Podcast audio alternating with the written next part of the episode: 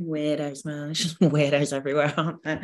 Um, hi guys, welcome to the first live of this week. Yeah, it is, right? Yeah. Sorry. But we were here like two days. When did we do it? Saturday we did. Yeah, that's why it feels weird. Um, so we are it's week two or week three? Three. Three. We do this every week. What week is it? I used to be so good at this. You used to be so good at it, and I was like, very. And Emma never knew, and then I got pregnant and I lost all brain function. So I'm now questioning what week it is, but anyway, it's definitely, it's definitely a week. That's okay, fine. Right, I will get stuck in, and then Emma, you keep an eye on the live Rooney. I, I can see a hair. Oh, I'll find it again. Okay. Karen Sutherland. Grip question. My grip is rubbish, mostly down to arthritis in the tips of my fingers. I've tried wraps many times and I can get one on okay, but my fingers just aren't nimble enough to footer with the last wrap single handed. This causes me to struggle with upping my weights where the weight cradles in my fingers. For example, when I'm holding dumbbells by my side for rows, RDLs, yeah, bench step ups. Any tips on how to accommodate this, please? Um, you could try chalk or you could try full finger grip gloves. So most of the weight gloves are kind of cut at the finger, but you can get ones that go that have grip on them. Like um, uh, some rugby boys use them in training. A lot of American football players use them. They have grip and they cover the whole finger, um, and that might help you. Yeah, the only other thing I can think of is you get different kinds of lifting straps. And i know what you mean because actually even without arthritis in your fingers it's actually quite hard sometimes like with or if you're doing a pull up and then you're trying to do like the other one one of them's always quite good and the other one's not so good. So you can get ones i think they're called like bear grips. Mm-hmm. use them. Yeah where you don't yeah, really yeah you don't or there's ones that even have like proper little hooks.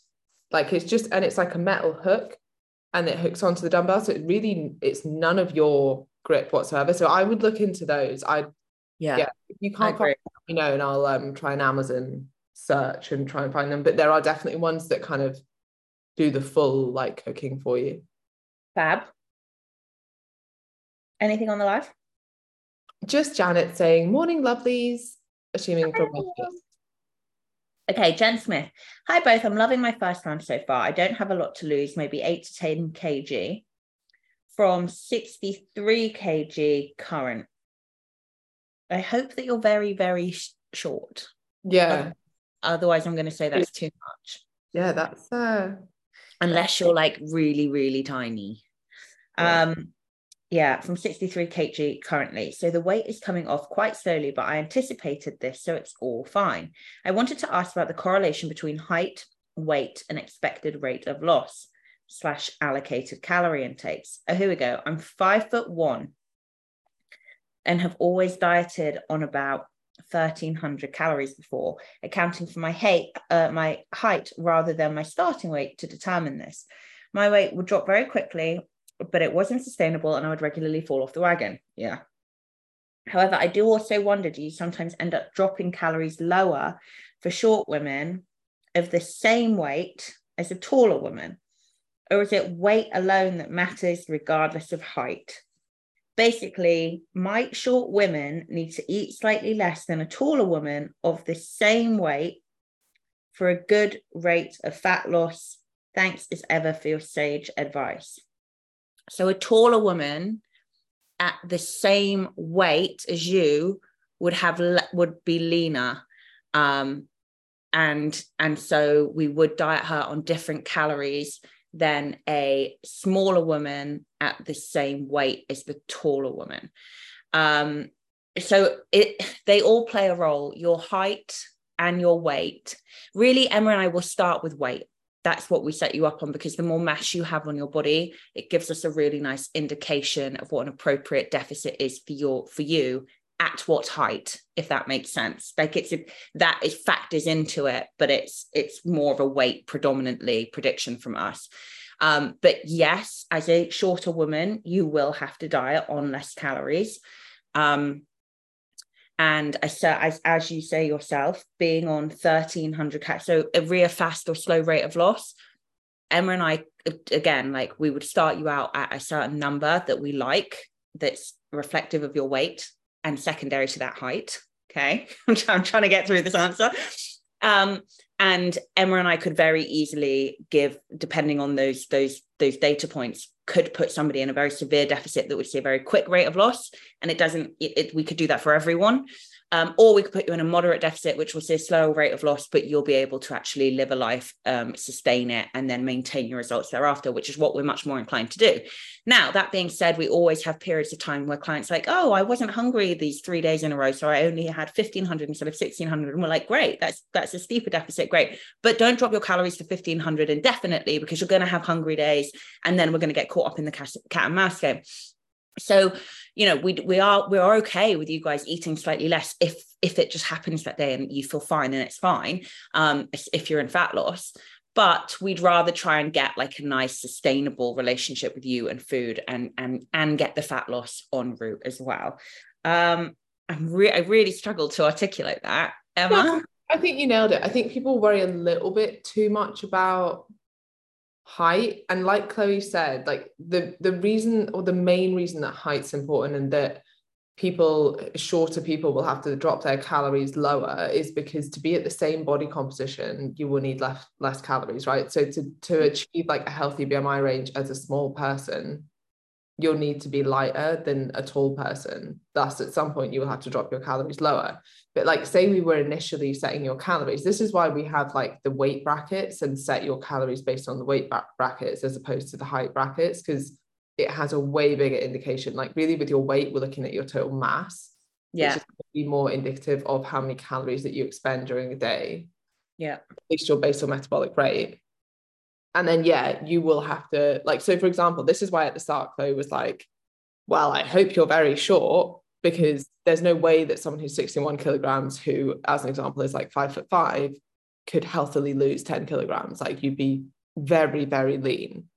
So that's why again like it might actually be healthy for you as a five foot one woman to lose about 10 kilograms again might like vary. That's probably like the lower side of of a healthy weight range. I don't know off the top of my head. I haven't got bmi chart ingrained into my brain but um that that essentially is why you'd have to drop your calories lower to be a healthy weight because you'll be a smaller person with less mass.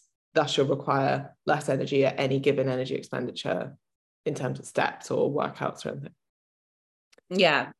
Another way of putting it is all mass, whether it's lean mass, and that doesn't just mean muscle, that means everything in your body that is not body fat. So all lean mass and all um, fat mass requires calories to maintain itself, right?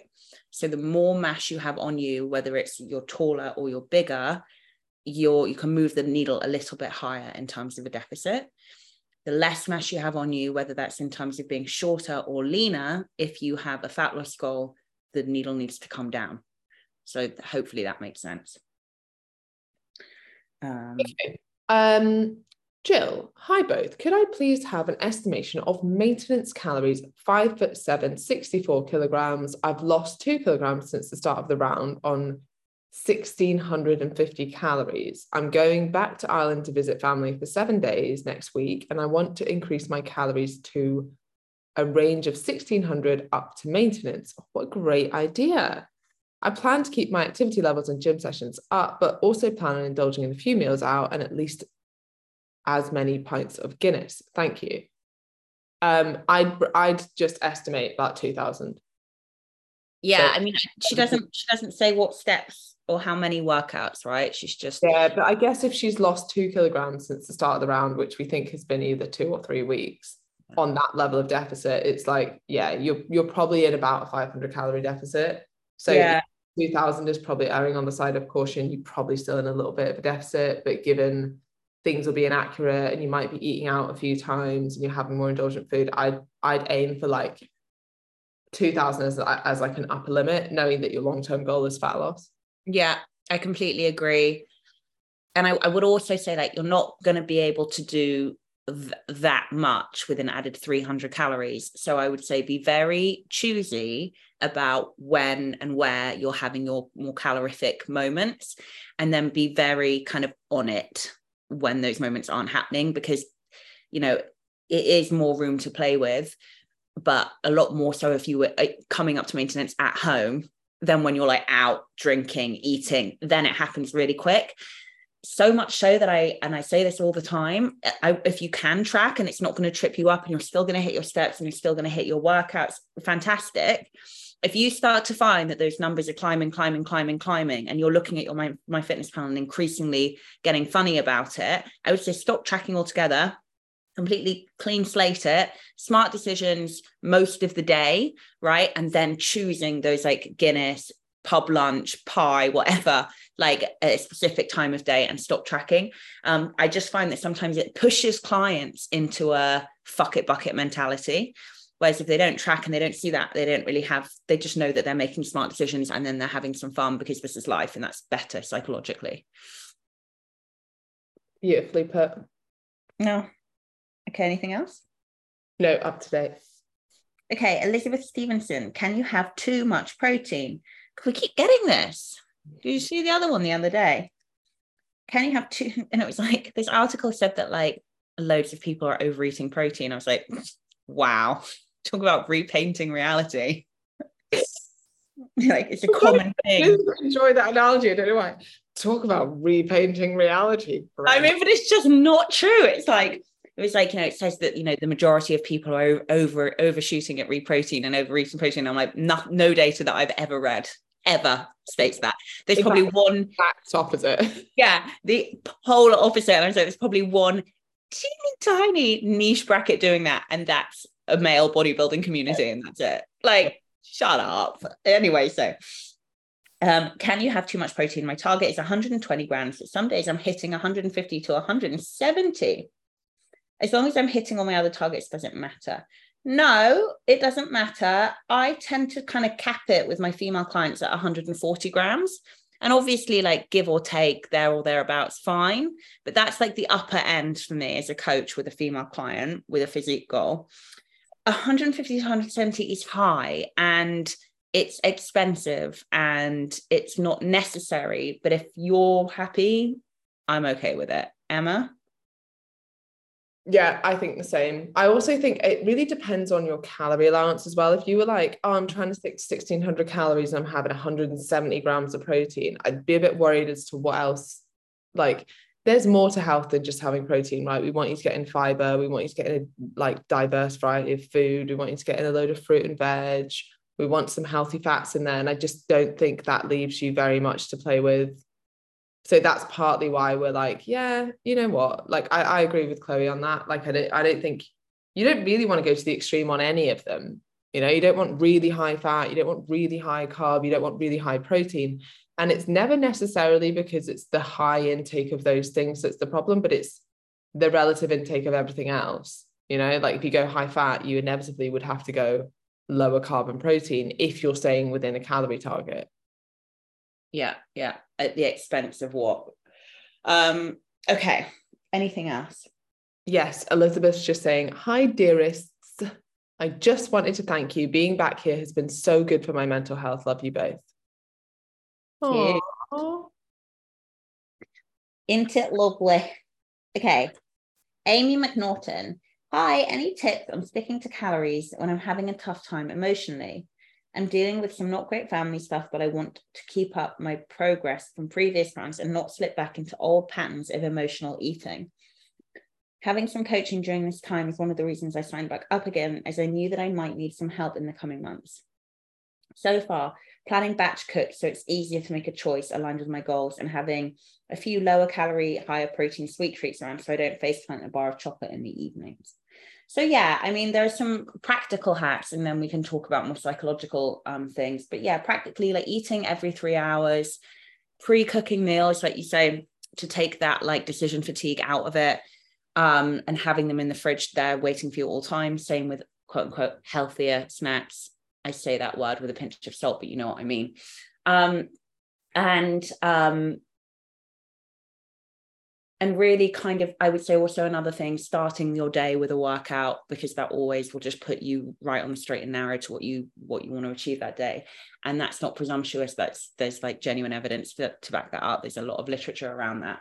So um all of those are practical tips. Every three hours easy access to the foods that are going to um, do what you're already doing um, and starting your day with a workout. In terms of like going through a hard time and, and not turning to food, it is difficult, but more often than not, it is about pattern interrupt. So we just need to find something else which is going to suit, which you personally, and it's different for everyone, find soothing um, and we need to start to force that into being your new pattern because it's not just gonna it's not just gonna happen. It's not gonna be easy. Force it into being your new happen. And then once it is your new pattern and once it is your new pattern two three four weeks later it'll be so easy. Um, but there is a, period but it kind of reads to me like you're doing it. And maybe you're kind of telling yourself that like this is you always fall backwards and this time it'll be the same. Well why? You're already doing it. You're already nailing it. So why are you going to fall backwards? You're doing great. Emma yeah, agree. I think the point you made about like having stuff prepared and making it easy, like this goes for everyone, whether you're having like an emotional time or not. Often it's just the same advice, but kind of heightened. Like make it as easy as possible and have like nice food. Don't just have like chicken and veg, like make nice, nutritious meals. And kind of like that's a way of self-care, right? Like look after yourself and make sure that they're the easiest thing to go to and then try and think about the things that will make you feel good long term. Because i think especially when you're emotional and there's so much like messaging around this on social media of like just be kind to yourself and the narrative behind that is like sit in front of the tv and order a takeout and eat a load of chocolate and you're like you know that actually that will make you feel worse. Like yeah. it's you're not going to help with your problems. Like now and again fine like so don't beat yourself up for it. That's the worst thing you could do is do that and then make yourself feel guilty about it but realistically, if you're thinking, what's going to make me feel good?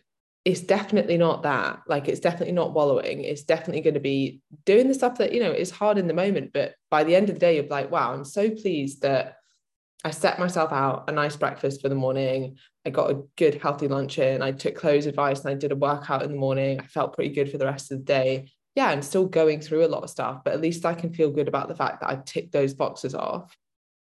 So is my and I'm not saying that's easy, but it's definitely going to make you feel better than overeating in the moment. While we're just talking about ordering a takeaway. I ordered a Papa John's the other day with my friend. And Papa, Papa John, Papa, Papa, Papa John's the other day, and it was not nice at all. And it was just like pepperoni, but it was like the sauce was really sweet, like that you could taste the sugar in it. And I was like, ugh, like, why would you do that? And then the whole thing just tasted wrong. And I think it's because I've like moved back to London and the only times I've gone for pizza, which is like twice in the last year or whatever, it's been like really like authentic Napolitana like restaurants. This is like, no, I couldn't do it. And I was like, oh, I don't think I'm ever going to order a takeaway pizza again, unless it's from like a real pizzeria. Anyway, I found that quite interesting. Yeah, it is interesting how your taste changes, isn't it?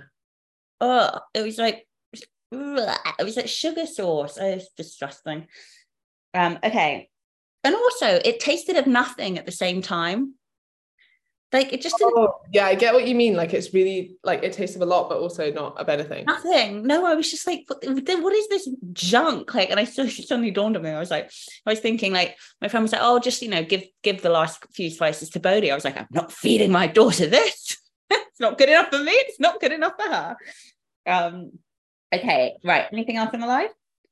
Yes, Nikki, I'm not seeing much difference in the scales, but my body seems to be changing shape. So I'm trying to stay focused, stick to the routine and goals, and then I'm sure the scales will catch up.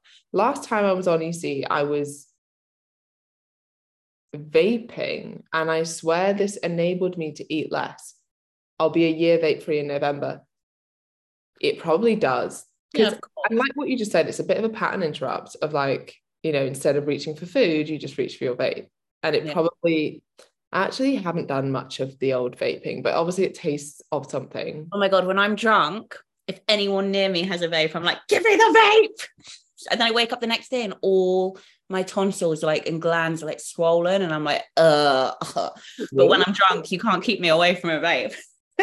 yeah, a few of my friends vape are like constantly. The people that I know do it are like fully addicted, like yeah. can't stop. It's amazing. It's very strange. I'm like, oh, did you used to smoke? And they're like, no.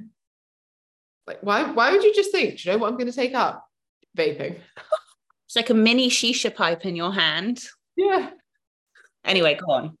Uh, no, that's the end of it. That's the end of the question. But I think um, that is a good point. It, it probably does help. Well, I mean, it definitely does help realistically. And also, if it has nicotine in it, that's probably going to reduce appetite a bit as yeah. well.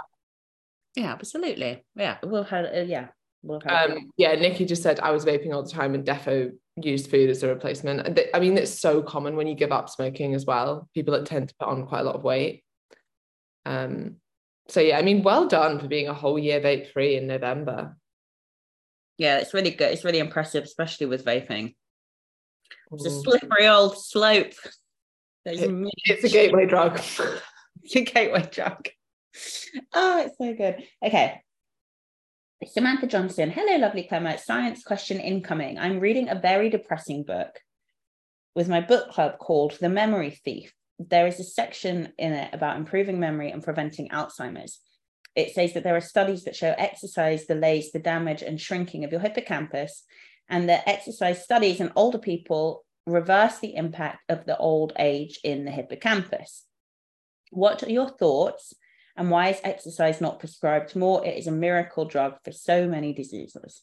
I think it is becoming more and more prescribed, um, but ahead of you know uh, medications and antidepressants and things like that um, but i do think that yes there is uh, sadly the older generations who would really benefit from it the most and especially weightlifting and especially in the older female community um, they are you know drastically behind the times and definitely um, could benefit from more kind of davina mccall style campaigns um, i did and- see a really funny um uh, someone had screenshotted like Davina McCall uh, talking about the Zoe diet and being like, they were like, stop getting celebrities to endorse this shit and get an endocrinologist on board. Please. And I was like, yeah, fair. But it does like it is a bit annoying because like I, obviously I love what she's done for menopause and increasing awareness, and she's done a load of good stuff. But like it's now just the next thing It, like and the zoe diet is just like a big bugbear of mine at the moment and it's like so, it, it's so like elitist and like oh you could only do this if you want to pay this much money and now that we've got all this data against it you just think like it, you're paying so much money to actually just get back someone say do you know what you need to do eat a balanced diet in line with your energy needs yeah, but we know firsthand how unsexy that is to sell. That we would have had so much more success if we'd have already on the EC method, and we've had enough success on the EC method. Like we're happy with where we are.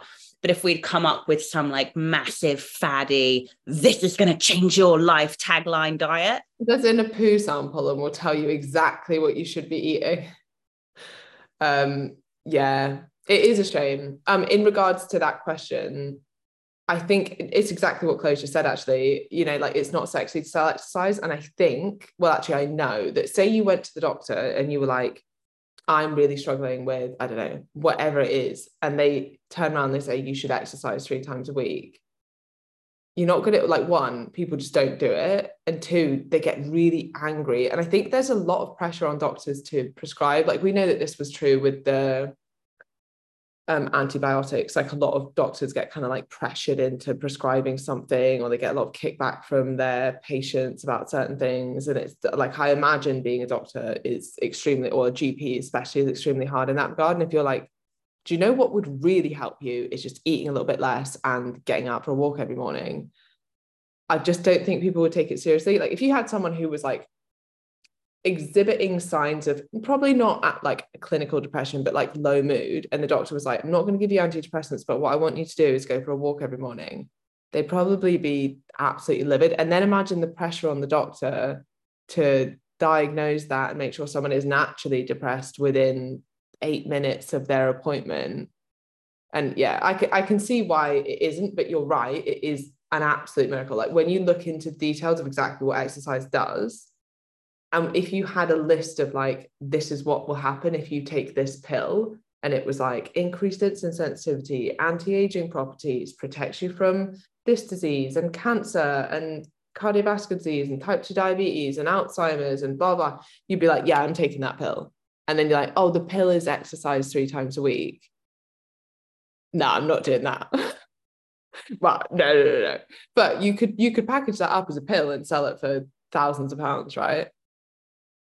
This is why I don't really like this like whole wellness trend because I just feel like it's kind of encouraging and again specifically women to like self-indulge like and prioritize I should say silly things like I don't know going for a massage or whatever over like prioritizing things that are actually genuinely going to improve their health fitness strength quality of life longevity of life it like I just don't know. I don't really know where this term wellness came from, but every time I see it, I don't like what it's representing at all. And that's also like a huge platform for the privileged. Yeah. Yeah. Just all you need to do is pay thousands of pounds to go and get this treatment done and and like get an eye a drip of like vitamins and blah oh, blah. Fuck off. Whenever I see it on an Instagram profile, wellness coach, I'm like, no, gone bye bye no. Or like you need all of these supplements which conveniently i sell and all that. That's why they like Kourtney Kardashian like Lemme like vitamins and minerals line and it's just like for a healthy vagina for like a happy mood. And I'm like this is not okay. Like you like I don't understand. Anyway yeah it's really annoying.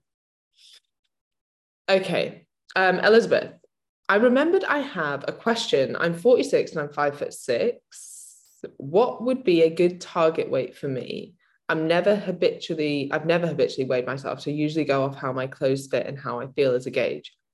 Do that. I'm, that's probably a much better gauge. But yeah. we'd also need to know, well, uh, five foot six. I mean, what you could do is just look at healthy BMI range. If you're anywhere within there, and you feel good and your clothes fit well and you've got good energy, I wouldn't worry about it. Yeah, I completely agree. Don't don't don't start obsessing over the sales now if you made it this far, trust me. Yeah. And also, if you're anywhere within that healthy weight range, actually what's way more important is that you're exercising. Like the the impact that exercise has on your health is far more impactful than body fat. We just focus on body fat way too much. Now, if you're anywhere within that range, the amount you exercise is going to be more indicative of health than if you're like the lower end of your healthy BMI or the higher end of your healthy BMI. Yeah. Uh, okay. Kate, I was on the verge of signing up for, for the Zoe diet. I'm so glad a friend recommended EC. So are we. Yay. Yay to your friend. Okay. Um, Gail Simpson. Hello. How badly does alcohol hinder weight loss? I'm good Monday to Friday, and I try to use some calories I've banked as well as calories accrued from exercise. Oh no, we don't want to do that. No, don't do that. Um, to limit the damage, but I always look and feel bloated for a couple of days afterwards. I have a busy social life and feel I'm drinking more calories rather than consuming food at the weekend. Yeah, that's not a good place to be. So one, don't add on calories that you've expended during exercise the only caveat to that and still let us know because we'll be able to give a more realistic indication is like if you're like oh, i'm training for a marathon and i'm doing a huge amount of cardio like let us know and we'll adapt your calorie needs but it's still probably going to overestimate. Um and then a couple like i mean if you're the the problem with drinking isn't so much the drinking per se it's how much you're drinking and then how it's impacting your behaviors and then also as you've noted here how it's impacting your diet. Now if on the weekend you're like i spend over 50% of my calories on alcohol like we were saying at the start it doesn't really leave you much in the way of like fueling your body with the good healthy nutritious food that it needs to feel its best. So that would be the main issue really. Yeah i agree. Never bank back exercise calories fine for you to bank you know 100 calories a day five days a week. So you've got 500 calories on the weekend which is half a bottle of wine saturday and sunday or a bottle of wine or probably somewhere in the region of eight and maybe split into two days or like maybe let me think. Hang on. Seven like vo- vodka soda waters or german slimline tonics. Again split between two days or had whatever like and like that would be acceptable um in terms of your diet i mean i'm not worried about you and alcohol if you only drink on the weekends like that's that's not that's not a sign of anything worrying at all. Um, but it is, you are going to have to figure out how to make it fit into your diet. In terms of when you say that you get your stomach gets quite bloated and swollen, that's probably indicative of the alcohol choices that you're making. So just, re- I would say, reflect on that and just figure out, like I said, like eight vodkas or seven vodka soda waters, like that's enough. Like that's enough for a night out. That's enough split into two allotments on two different days. And those calories are going to be uh, the total of the week, well within your remit, very easy to hit you know whereas i don't know choosing you know uh, pints and and cocktails that's going to be a different story entirely okay good uh, uh, uh, uh, uh. right hazel I've had a text from the doctors about weight gain during COVID and contacting them if I want their help for weight management. No thanks. I have Clemmer who know the real facts and are sorting out my lie. Oh, yeah. Um, okay, Susie, afternoon, ladies, and apologies in advance for the long post. So I'm feeling really happy with the approach, hitting all my goals, and genuinely feel really good in myself. Win. Unfortunately, the scales don't seem to have got the memo. Uh, uh, oh, memo, but I am doing what I've been told and trusting the process. However, at the same time, I'm finding that I'm often eating just to get my calories up to my target which is 1700 to 1800, but feel that naturally I'd be happy near a 1600 without feeling like I would be over restricting at all. I don't know if this is because I've been used to low calorie diets and I know this approach is about being more sustainable, but I'm starting to think that maybe I don't need as many calories and this is why I'm not seeing the results on the scales. Is this just a mindset issue or should I be looking to reduce my calories if I don't need them? Sorry for such a long post and don't worry, I'm still smiling and loving the process. Um, absolutely come down to a range of 1600 to 1800 and then just know that we're more than happy for you to be on the lower end or higher end of that range. And yeah like you probably will see a faster rate of loss if you drop your calories lower. Um, you know like we say we just want to make sure that this is enjoyable so it's sustainable so that it's maintainable. And as long as we're doing that and you're not coming down to like 1400 because you really want a really fast rate of loss and then we know like emma and i know that within a matter of weeks at absolute best months you're just going to go right back to where you started. What's the point? You just wasted all that time. You may as well have just taken it slower and kept the weight off for the rest of your life. So as long as you are making sure that you're not going too steep and you're going to pendulum swing we're happy. Yeah and i think what's like not to be dramatic but like a little bit heartbreaking about women who drop their calories really low is that you put in so much effort and you try so hard and you work really hard and you stick to it and you probably sacrifice large parts of your life and you cut out the foods you enjoy and you probably miss out on social occasions and yet you don't get results because of this pendulum swing. And that's really what we want people to avoid. And it is a, like that is a mindset shift of like i don't have to over restrict to get here. Yeah. So that's the big mindset shift we want. Now if you're like oh i'm eating about 1700 calories but actually i'm totally satiated on 1600 fine. And and I agree with Chloe, like have a bit of a range on the days that you need a little bit more or you just want to eat a little bit more. Fine. Know that even if you hit 1800, you're still in a deficit. You're just in a bit of a smaller deficit. Cool. And maybe during the week, when you've got a bit more structure, you're up closer to 1600. That's fine. But what we don't want is you being like, oh, Emma and Chloe said that we could drop our calories. So I'm just going to eat a thousand. Like, that's not ever going to get you results. Know, makes me hungry just hearing you say that sentence. Yeah. Um, anything else in the life? No, we're up to date. Oh, okay. Uh, Karen Sutherland. Hearing a lot from Karen. I feel like Karen's going to be a new come to the fore grad. Um, Karen Sutherland, hi. Leg leg workout on my PT hub starts with back squats, which are notoriously bad for my SI. I attempted them, and while I can do them, every exercise after that made my lower back gnarly. So I attempted, oh, I get it, sorry, my fault. So I attempted the dumbbell side by side, same effect, and tried with a heavy goblet squat. but it does the exact same. Is there anything else I can substitute these with? Do you think because it's the first exercise that it can, can this can contribute than if it was later? I would say you shouldn't be loading down through your posterior chain and to do the back supported gym workouts instead that will see you doing things like leg press, leg extension, leg curl. Um, yeah, I think that would be preferable for you. Emma, what do you think? Yeah, I agree. I think sometimes people will ask us for like alternate exercises, but like the problem is that you probably shouldn't be doing an exercise that's similar to that. If you've got that injury, like definitely go into your physio, definitely work on it. But sometimes, like, you know, if you've got, for example, a bad lower back and anything that's like a squat type movement hurts it, then you don't really want to swap back squats for, I don't know, like goblet squats or something because actually it's going to cause a similar problem. And often what's best is like a little bit of extra rest. So speak to a physio and get their advice for sure. We obviously can't really give good uh, injury advice over the internet without assessing you. Yeah okay Sarah, I wondered if you could chat a bit about resting heart rates and the overall indication it gives for health. I used to run nothing crazy, but I probably get 25 to 30 km a week. My resting heart rate was in the low 50s. Nice. I don't run now as I picked up lots of injuries. I also didn't have time to run and resistance train, so I chose the dumbbells instead. My resting heart rate is now in the low 60s and it worries me. No, that's a perfectly acceptable range. I know the health benefits on longevity and quality of life with lifting, but I can't help but feel like I'm missing something if I want to give my body the longest and best life it can have. I do 12,000 steps a day, but I feel like this isn't enough. So that's absolutely fine, um, re uh, heart rate for you.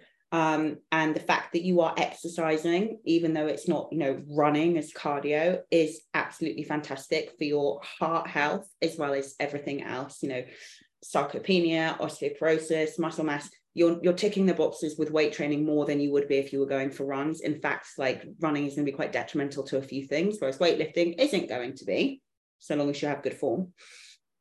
Um, but I also am a big fan of a bit of cardio. And if you have injuries from running, why don't you just finish out your workouts with 10, 15 minutes of, you know, moderate intensity or high intensity on the cross trainer, which is no impact. It's going to protect all your joints, shouldn't flare up any injuries in theory. Um, and then you can keep keep on top of your cardiovascular fitness too, if that's something that's important to you. Um, Emma, what do you think? Agree. I don't think I've got anything to add but but also note as well like it is funny that like I wish more people cared as much as you about the the aging process and being as healthy as possible long term. It seems to be like the people that worry the most, like like you're actually doing all the right things.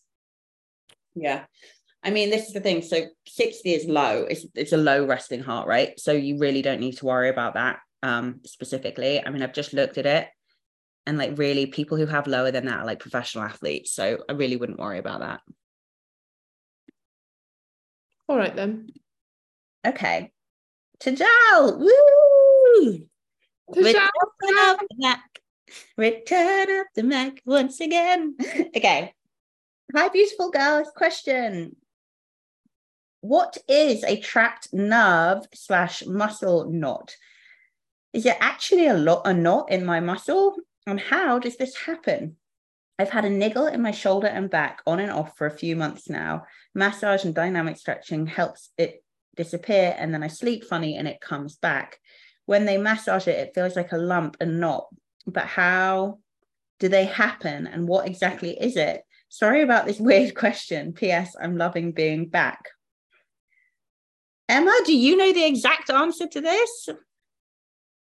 As you were asking about so i went into some hole about this a while ago. Never yeah.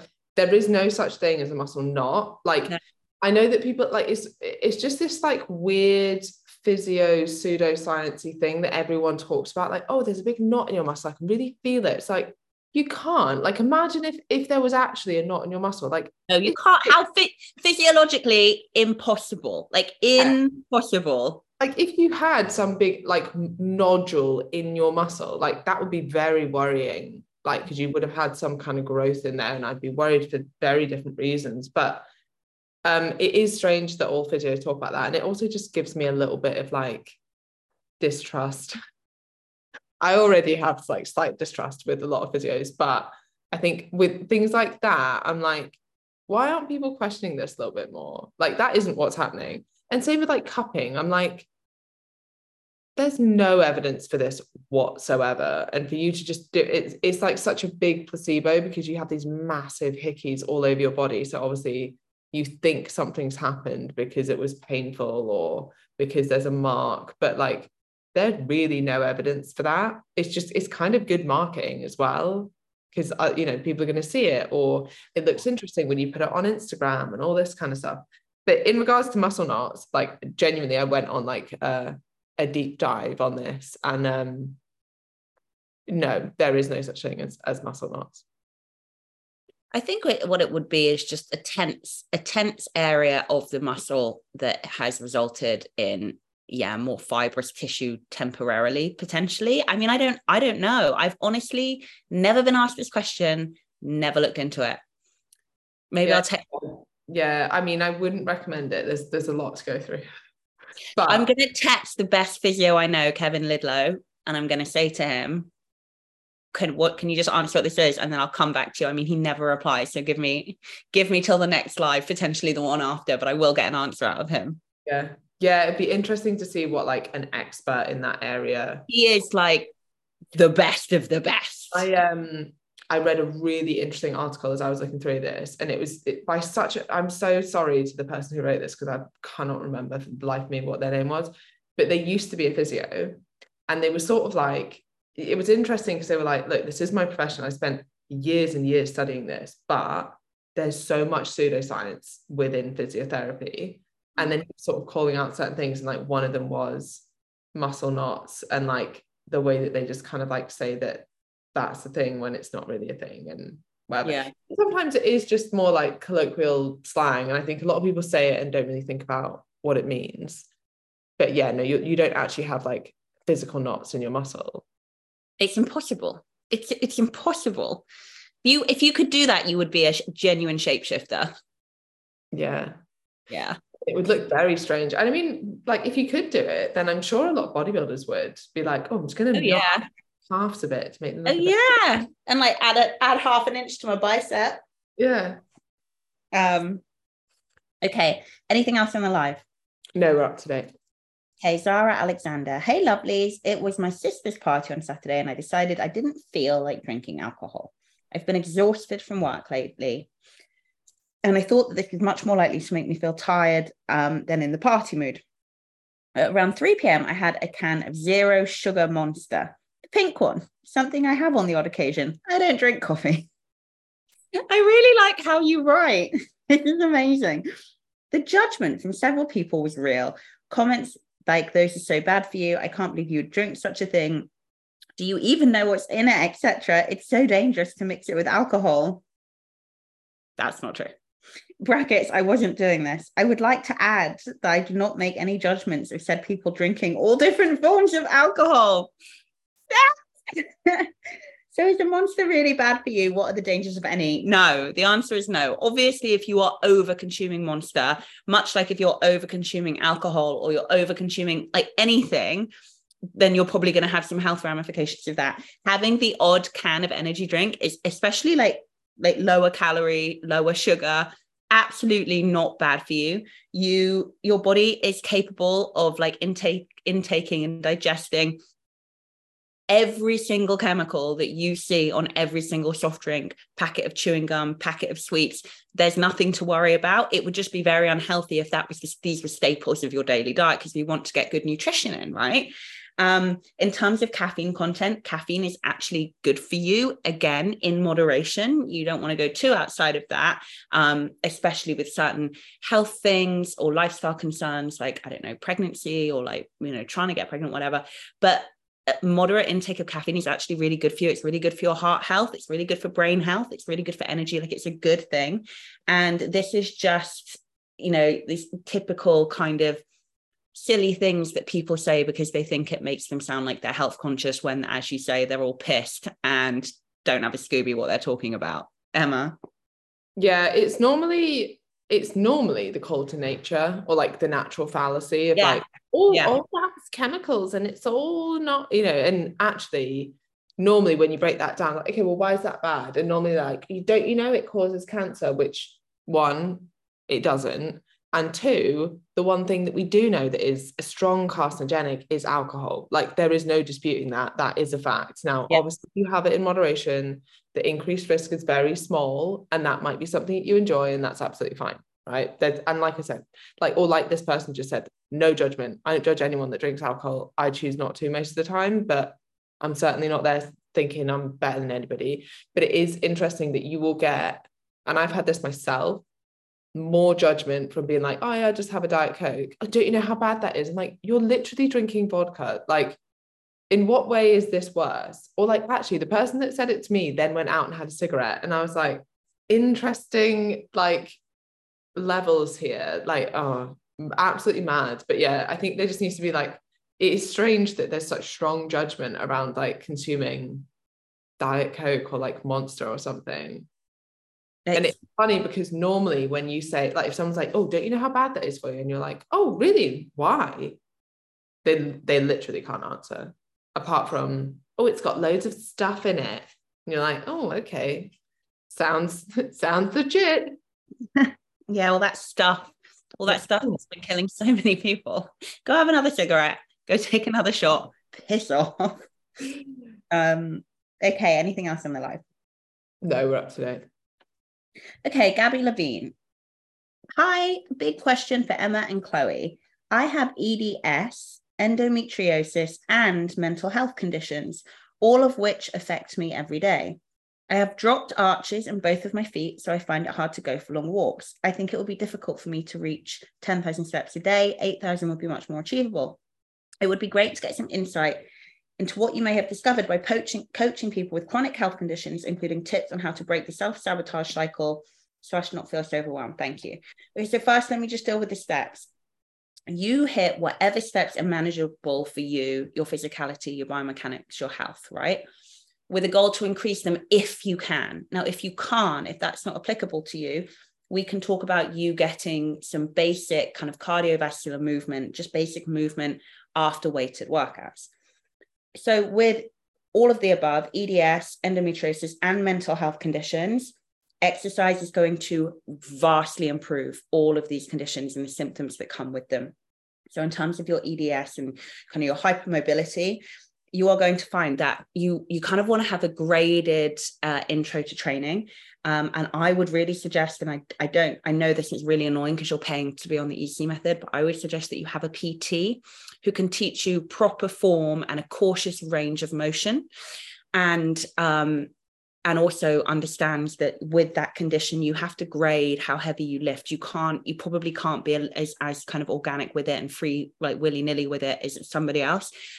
It's going to hugely help your um, muscle support around your joints. It's going to hugely help your joints period. Um, and it's also going to help alleviate a lot of the symptoms that come with it but you need to make sure that you have a PT who can teach you good form, keep an eye on your range of motion, and grade your training. Um, same with endometriosis, endometriosis and mental health conditions. All of the symptoms of these are going to be hugely alleviated by regular weekly training. Um, so when you say um, how to t- how to break the self sabotage cycle, not feeling so overwhelmed, this like, woe is me, I have things wrong, therefore I just shouldn't bother. All the more reason to bother, all the more reason to really take pride in taking care of your body, really take pride in taking care of yourself. You know, feel really good every time you get to the gym because while it might be harder for you, you know you're doing your body such a good service and it will get easier over time. Um, those are all my thoughts on it. Emma? I agree. I think it there's no doubt that it's harder, but it's even more important. And it's kind of similar to, and I guess I'm just thinking of this because I speak to so many peri and menopausal women, is that like it, it can feel like, well, you're saying it's harder. You're saying it's going to be harder for me to build muscle. It might be harder for me to recover. It might be harder for me to stick to my diet. So what's the point trying? And it's like, well, because the alternative is like not as good, you know, like the alternative is to go so far the other way. And actually, it's more important because it's harder. Like the reason that building muscle is harder because you have a less anabolic like uh, situation that you're in, which means that it's even more important to stimulate muscle, or you're going to lose more muscle. So I guess trying to think of it like that, like actually all the benefits of exercise are going to be heightened for you, but they are harder to do. So I'm glad that you're here to get the right support. Um, yeah. I've coached, and I'm sure Emma has too, hundreds, if not thousands, of women who have all of all of these conditions. So feel free to reach out to us and use us whenever you want, and we will help you. And if we don't know something, we'll research it till we do, and we'll come back and help you. Um, okay, last one. Hello, vegetables. Are we to track all of these?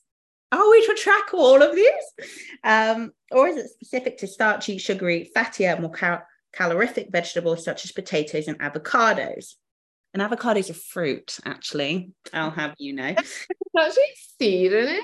So and you know that avocado is not a vegetable, okay? It's a fruit. Um, uh, you can rough track it. It will add up. You have like four servings of, of vegetables, non-starchy vegetables throughout the course of the day. You're talking like 200 calories. So it does count. But you can be really rough and like laissez-faire with it. Like, you know, we don't really measure in cups in the UK, but if I see like a cup of broccoli or a cup of lettuce, I'm like, yeah, that'll do. Just put it in. I'm like, I presume that's a portion. Um, I don't know. If you get a salad and it's like half this bag is 50 calories or whatever, like, okay, cool. Yeah. But I, I would still count them, like Chloe's saying. You'll get, I mean, after genuinely after like a week of tracking everything, which is quite tedious and boring, you'll probably be able to be like, yeah, okay, I put half a cucumber in that. And it's like 12 calories or something. I put this amount of, I don't know, tomatoes in that. It's like 20 calories. So you know that like the salad that you normally make is going to be like 100 odd calories. Fine. Still counts, but we certainly don't want you to like weigh out some lettuce before you have it. But yeah, like it all it all counts. And now if you are talking about something like avocado that has a lot of fat in it, like you certainly want to be tracking that. Uh yeah. Oh god, yeah. Oh God, yeah. Oh gosh, yes. okay. Do we have anything else to finish on, or are we done? Just Susie saying thank you. That was really helpful. You're welcome, Susie. You're so welcome, Susie. And oh my God, you're amazing. My friend Georgia, every time we go on a night out, I don't know why she does, she gets pissed. She puts a drink on her head. She just stands there and she just squats down and then stands back up again and everyone cheers. I've got really flat head. Look at this. Yeah. Look what I can do. Make still. She's like, did you see? And I'm like, I wasn't that impressed. but no, I don't think you actually saw what happened. No. Yeah. Every time it's her birthday, it's like just like post after post after post of her drunk at parties doing it. It's so good. Um, okay, guys, look, we will see. We are back on Friday at 3:30. We will see you then.